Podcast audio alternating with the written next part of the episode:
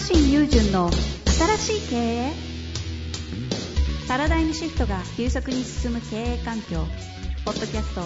新しい経営は連続起業家投資家プロデューサーでもある慶應義塾大学特任准教授の若新雄純が独自の視点から混沌の時代を楽しんで生き抜くための経営の考え方についてゆるくお伝えします。こんにちは、遠藤和樹です。若新友人の新しい経営。若新さんよろしくお願いいたします。はい、お願いします。さあ、ということで今日も行きたいと思いますが、今日はですね、えちょっと質問長いので早速ご紹介させてください。はい。えー起業家経営者です。弊社、えー3月より10期目に入り、売上も今期10億着地となりそうです。メンバーは正社員が40名、アルバイト15名ほど、化粧品、IT の領域を行っています。という方からのご質問いただいてます。はい。えーいつも拝聴しております。ありがとうございます。早速質問させてください。自分から高尚なミッションビジョンが出てこずに悩んでおります。現在 CI、VI のえー策定作業中で外部のコンサルの方が入り、自身にその種、えその種がないかとインタビューをしてくれているのですが、正直今まで会社も自分も生き残りのに必死で、この勝負、ゲーム絶対に勝つ、売り上げを上げる以外の目的が一切出てきません。取り繕った言葉を掲げることもできるのですが、なんだか、えそれを感じると不毛さに後ろ髪を引っ張られてしまいます。一方で、パーパスやミッション、ビジョンがクリアな会社ほど採用で強いのは実感するところなのですが、どうにか高尚なビジョンを掲げたいという結論になっています。そこで、起業家にとってのビジョンの育み方についてご意見をください。長期スパンで取り組む覚悟です。よろしくお願いいたします。うーん、なるほど。なるほどですね。最近パーパスドリブン的なのはなんか結構青いを受けてる感じもするので、この辺は皆さん悩んでそうですけども。なんか若新さんってミッション、ビジョンとか言わないとかないしなくていいんじゃないって言ってる派みたいなイメージがすごい昔からあるんですけど、すごい興味深いですね。うーん、そうですね。あの、パーパス？そ、そ、存在意義みたいな意味ですね。パーパスってね。とか目的とかですかね。存在目的みたいな？うん。うん、まあ、それは確かに、ちゃんと明確に打ち出せた方が、あの、採用とかでは強いよね。うん、うん。うんだけど、これちょっと今日、短くても大丈夫ですか？かん簡潔に。ここのテーマ簡潔にいくんですか？すごいな。もちろんね僕僕はその、このように、その絶対的に高尚なものなんてないと思ってるので、高尚なものを作ろうっていうのは多分そのなんか多分高尚さを引き出そうとしてお金を取るコンサルタントのせいなんじゃないかと思ってるんですよ。そうきた。うんだから、そう、だからこう、うんこう、こう、課長、高尚な、高尚なみものを掲げた方がいいっすよ、つって、ヒアリングしますから、つって、1年間で500万でコンサルどうですかみたいなやっぱりいっぱいいるじゃないですか？それはもう、それは、なんか、それは嘘だと思うので、はい、はい。こう、高尚であるってなんですか？もう今もないと思うんですよ。あうん、だけど、もうもうちょっと、うん、なんか結論めいたことが言っちゃって申し訳ないんですが、あ。うん、最も大事なのは、素直であるってことだと僕は思っていて、あの、うん、素直なメッセージを響くよよりも響くものはもうないと思う。素直、素直なことが最も重要だし、採用にしたって、組織を強くするにしたって、長く続けていくにしたって、僕は、あの、人々がやっぱ掲げる、なんかその、仲間を集めるとき仲間を集めるときに、その時に共感を呼ぶとか、深くつなぎ止めていく上で最も大事なのは、素直じゃないかなと。で特に、政治家みたいに、広く全ての人から支持を受けたいっていう場合は、まあ確かにその人たちが何を望んでるかってことに、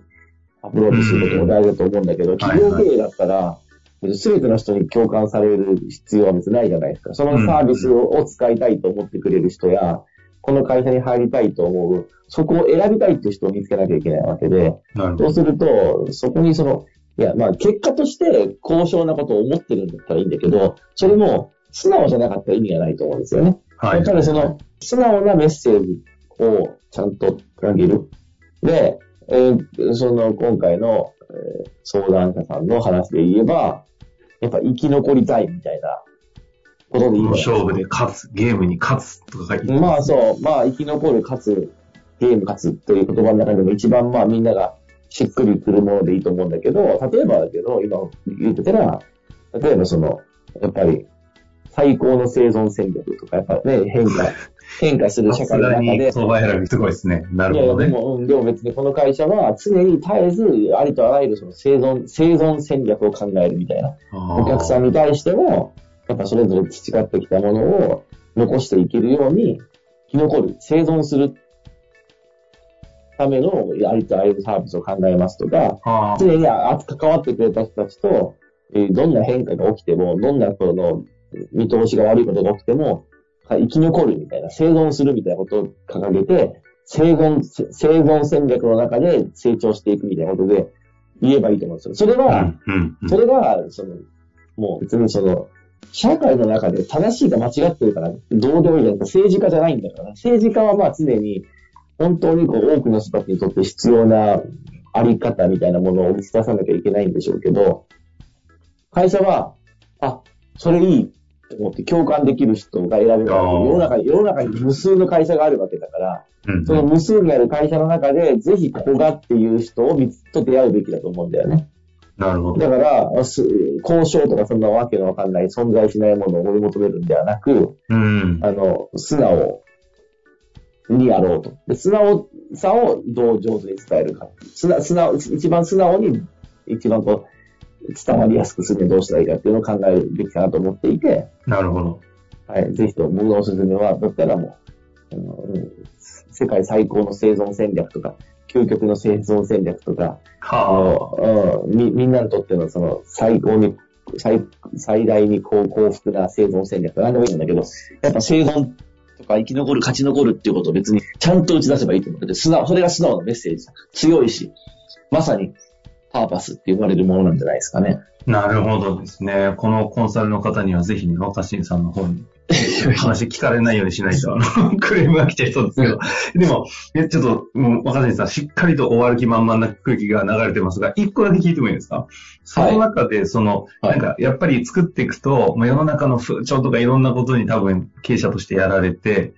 はい。その、交渉とまでは言わないけど、なんかこう、ある程度綺麗な言葉とか共感を生む言葉みたいなことをこう作らなきゃいけないし、なんかあんまり浅はかな、生き残れええやんみたいなこと言っちゃうと、なんかちょっとこう、変な評判も来ちゃうしとか、結構いろんなことを葛藤すると思うんですけど。いや、だから、だから生き残るってことを深めていくべきだと思うんですよ。ああ。だからそれを従業員とかと会話して、うんうん。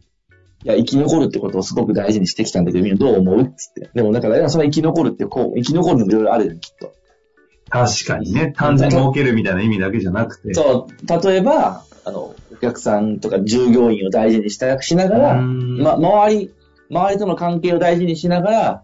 持続可能な生き残り方をするとか、なんかまあそういろんな生き残りって考えて思えるから。確かに。うん。そういうことね。うん。ただ素直に勝るものはないんじゃないかっていうのが僕のいやいや、すごい整いましたね。前回のカルチャーの話とちょっとこう今近づきましたね。あそうだね。生き残るだったら生き残るということを置いて、そこからみんなでおしゃべりしながら深めていったりすることで、うん、確かに生き残るが単単純に勝ちゃええやんって話ではないっていうのは、うんうんうん。この辺にカルチャーが生まれるし、そうそう。ありそうですしね、10年もやっていろんなものとの共存とか、リスペクトみたいなものがないと当然生き残れないじゃん。ただ乱暴に戦えばいいわけでもないから。だからそこをとことん追求したらいいんじゃないですかね。なるほど。いやいや、うん、今日は短めに終わるとおっしゃいましたが、もうこれ以上確かに聞くことはありませんので、ぜひちょっと活かしていただきたいなと思います。はい。ありがとうございました。本日の番組はいかがでしたか？番組では若新雄純への質問を受け付けております。ウェブ検索で若新雄純と入力し、検索結果に出てくるオフィシャルサイト若新ワールドにアクセス。その中のポッドキャストのバナーから質問ホームにご入力ください。